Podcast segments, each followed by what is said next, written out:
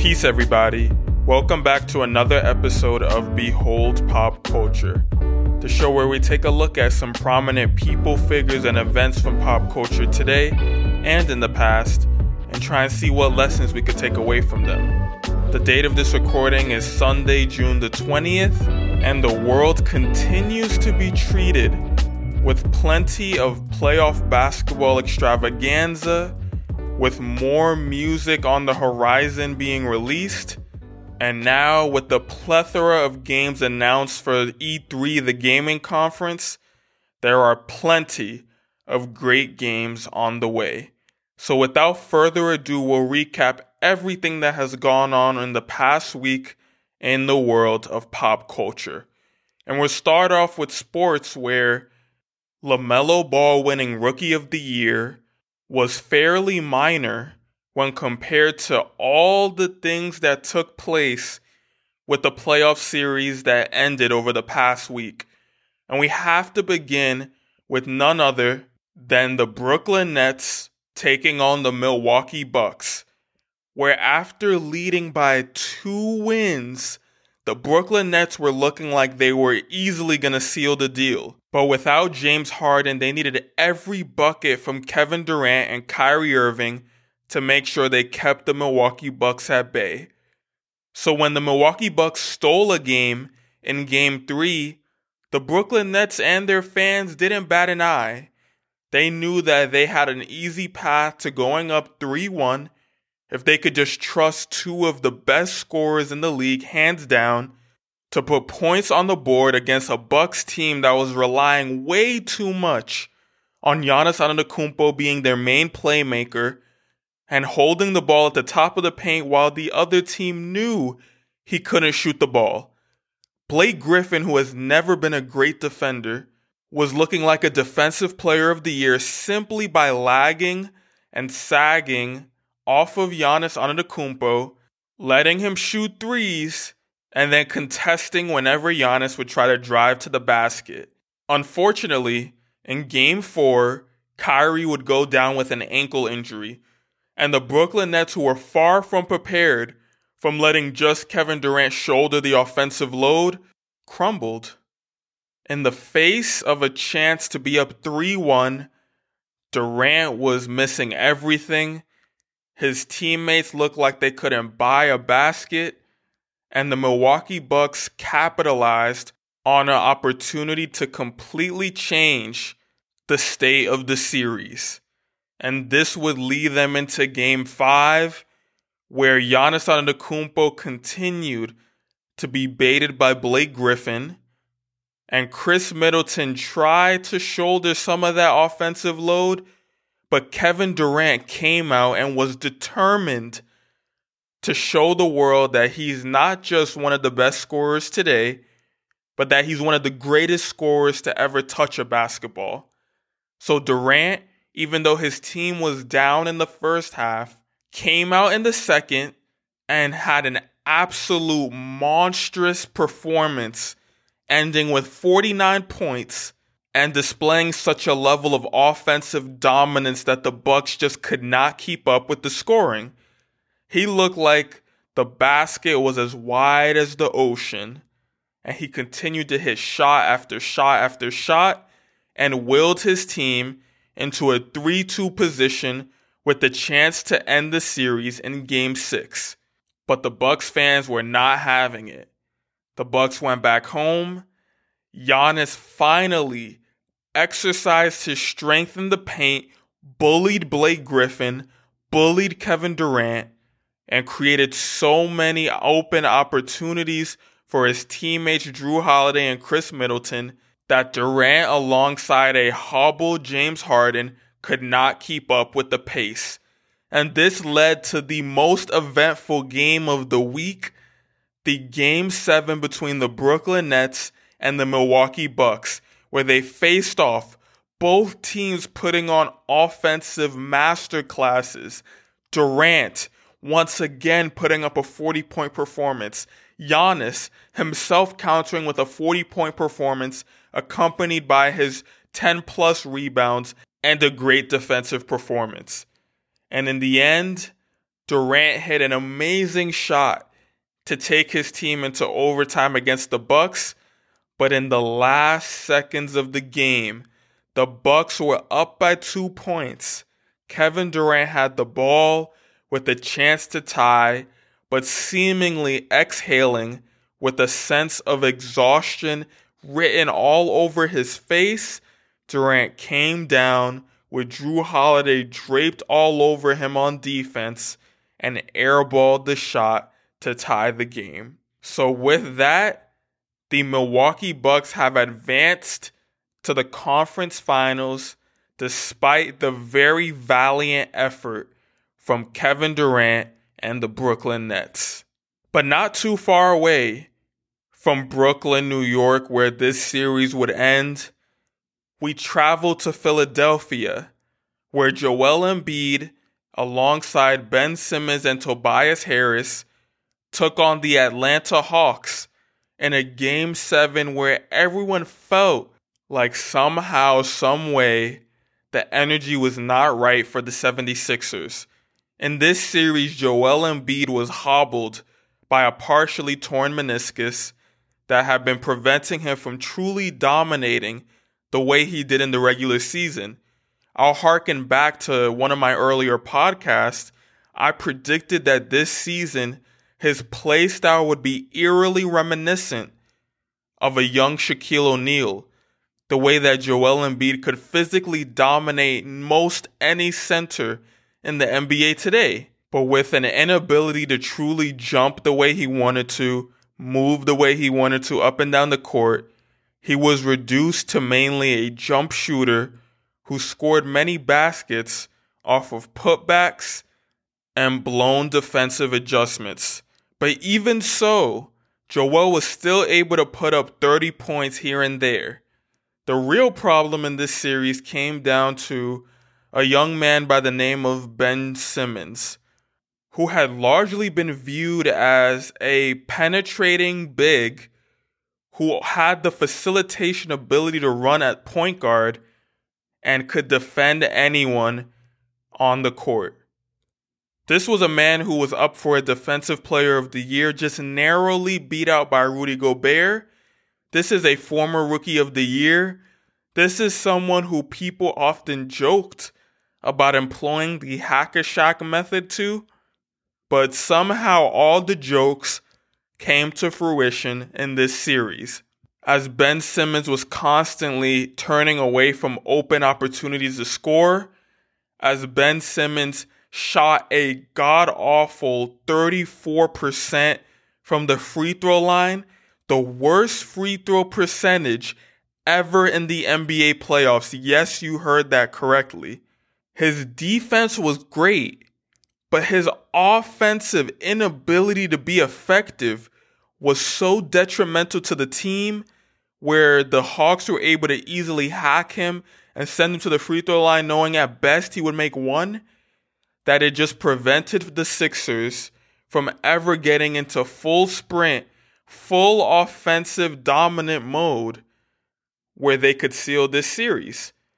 Going into game seven, the fans hoped and prayed that Ben Simmons would take advantage of the opportunities, that Joel Embiid could carry them to the promised land, that they could stop players like Kevin Huerter, John Collins, and Danilo Gallinari from looking like Steph Curry's and Klay Thompson's all over the floor.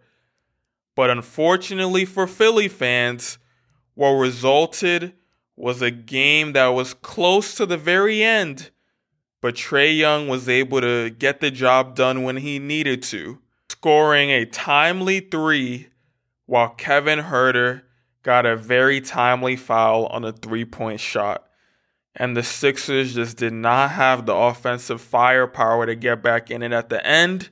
And the Eastern Conference now has a conference finals of the Atlanta Hawks taking on the Milwaukee Bucks.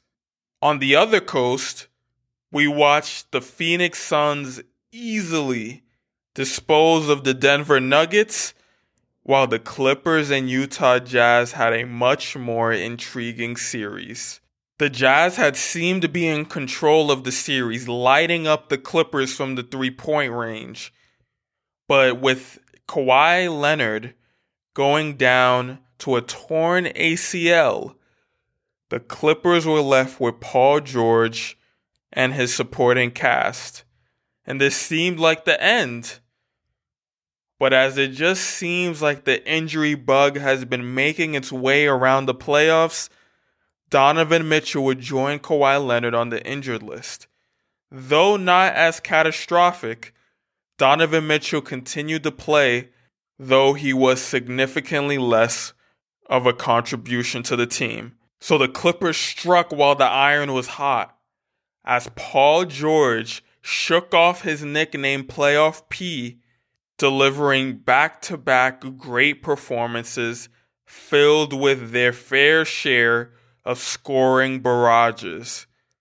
But in the end, in game 6 with the Clippers up 3 to 2, what became the X factor that allowed the Los Angeles Clippers to advance to their first ever conference finals was an unsung hero, Terance Mann, off the bench for the Los Angeles Clippers, exposed a massive issue with Utah Jazz Defensive Player of the Year, three time Defensive Player of the Year, might I add, Rudy Gobert. The Clippers exposed his lack of mobility by placing Terance Mann as a sitting duck in the corner. Rudy Gobert was forced to switch on to him, but remained in the paint. Because Gobert is so slow laterally, to adjust to a guard rushing to the basket and also too slow to fully commit to jumping out to the jump shot, Rudy Gobert had the mobility of a statue that night. As Terance Mann stood in the corner and the Clippers took their sweet time swinging the ball to him, presenting more open three pointers than he's ever seen in his life, leading him to put up 37 points, more points than he's ever scored in college nor the NBA. So the Jazz that were trying to be led by a hobble Donovan Mitchell were sent home. Gobert had to really reconsider his defensive role on the team as he was so heavily targeted and ultimately exploited for the Los Angeles Clippers. And we now have a series of the Phoenix Suns taking on the Los Angeles Clippers for a trip to the NBA Finals.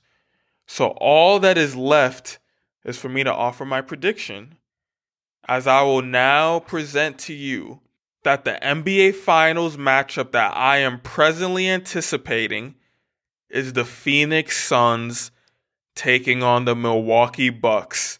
And while I will be rooting for the Phoenix Suns to win it all, something tells me that the Milwaukee Bucks are a couple more Giannis vintage dominant performances away from Giannis Antetokounmpo hoisting up a NBA championship trophy in one hand and the finals MVP in another.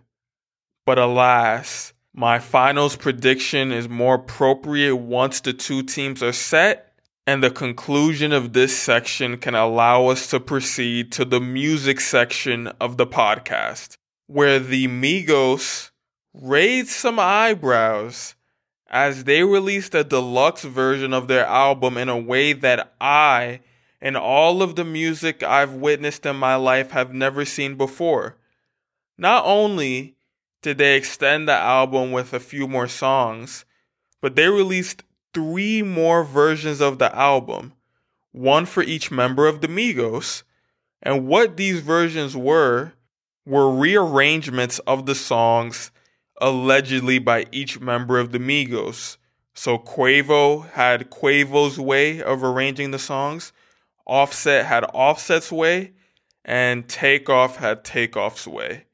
And as much as I have serious respect for the Migos and their impact on the music game. They came in hard and heavy and really shook up the world of trap music when they entered.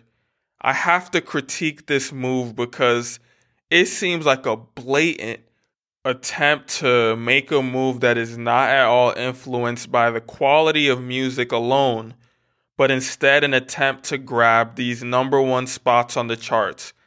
And while I respect the ability to form a marketing scheme that is built to do that, this is somewhat unnecessary to me. It's forcing people to go back and listen mostly off of intrigue. And in addition to that, I rarely go back and I'm listening to a bunch of deluxe versions of songs. So it almost seems like they keep these throwaway songs just to put on the deluxe versions to boost the numbers of the albums. And if this was a valid strategy, if I had seen the impact of that being that they would reemerge into music conversations, reemerge with truly high quality singles on these deluxe projects that had people talking, I would stand down on the critique. But oftentimes it's just to get that extra few listens squeezed out rather than ensuring that their best work is put on display. I am not a fan of the deluxe albums being a play for streams. In my opinion, deluxe songs should be viewed more so as a collector's edition reward. Something where you get the regular project, but maybe it comes out way down the line, or maybe you can only get it if you buy the physical copy of the album. This will make it significantly more valuable as people will be able to look back and say, hey, I contributed to my favorite artists' careers. And out of me contributing was me getting reward from it. Songs that were actually very well put together, lots of thought put into these tracks to reward fans would be an ultimate reward for contributing to these artists' careers. Instead, we often find ourselves in situations where the deluxe songs are forgotten disregarded, just viewed as a marketing ploy rather than putting the artist's best foot forward. The Migos just released theirs. Polo G just announced that his on the way.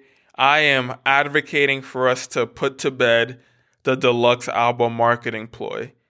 I have strong disbelief that it works well enough for all these artists to be following each other one after another. Just put out your best music. No one is faulting you for that. No one is begging for a deluxe. Show the value in your music.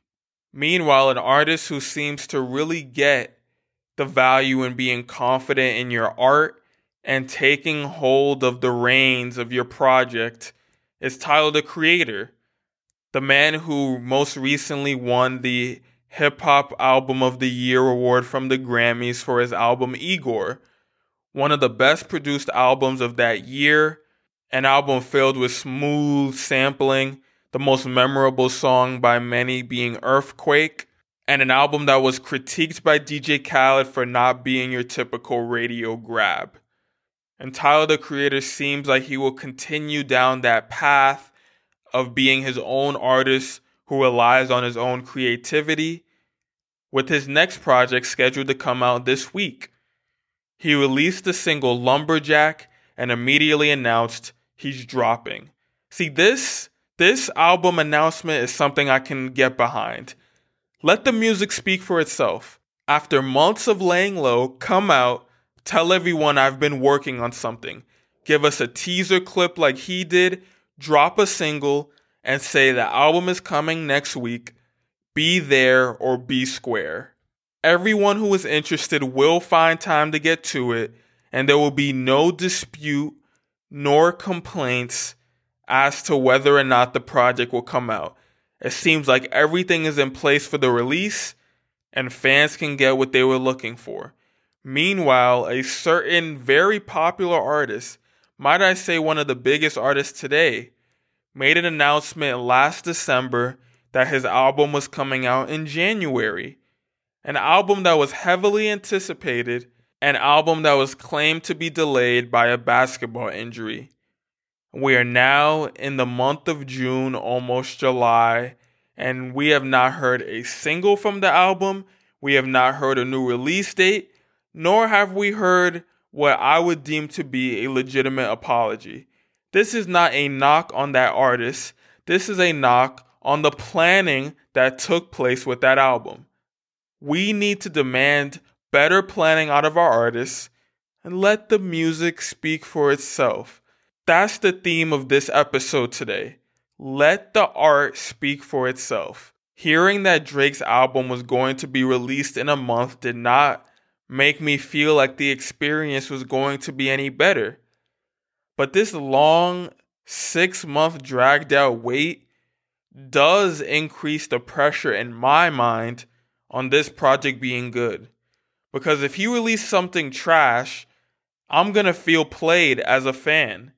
All this time was put into it. It's giving off the appearance like it's in the factory being polished, and it just demands that it has to be something great.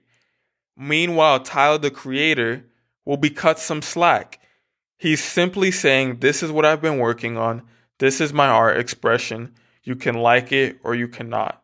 And you can't fault him for going down that path. I would even go as far as to say that I would prefer a surprise album over this rollout that Certified Lover Boy is undergoing. But if the album is great, I'll be right here on Behold Pop Culture and praise it as it would deserve the album, not the marketing plan behind it. Luckily, an industry that has been going under its own issues with regards to moving dates is seeming to be on track to returning to its full potential. And that is the gaming industry, as the E3 gaming conference concluded with several great games to look forward to. The main big ones were Halo, Battlefield, Mario Party, Mario Golf, Pokemon, Far Cry. The list is endless. There were plenty of great games that looked to be on the horizon, as 2022 is the target date, a date where hopefully more consoles are in people's homes, a date where hopefully these games are more polished a date where hopefully the developers are not forced to stay up 18 plus hours a day just to meet the deadline. The industry is trying to get back on track and truly move into the next generation of gaming. While I could speculate on games like Pokemon Unite, the new MOBA announced to be coming out, eerily reminiscent of League of Legends but with Pokemon, or Battlefield that look like Warzone but in an improved, more dynamic environment, it would be to no gain because I, like many gamers before, have been bamboozled by trailers, and I would not want to bamboozle you by relying too heavily on a trailer to formulate my opinion. But I can recommend that if you are a gamer, just looking at an article or two checking out a trailer or three will be worth your time on looking at what is on the way. True game reviews and discussions will have to wait until these games are released. And I'll be right back here to talk with you about it as we conclude this episode of the podcast. Thank you for listening. I appreciate you taking your time out I'm still finding ways to improve the podcast to make sure that I hit on every piece of news that I believe you will find relevant to you in your life. Please let me know if you think there are any ways that I can make this a better audio experience for you. And I'll talk to you next week. This is Behold Pop Culture.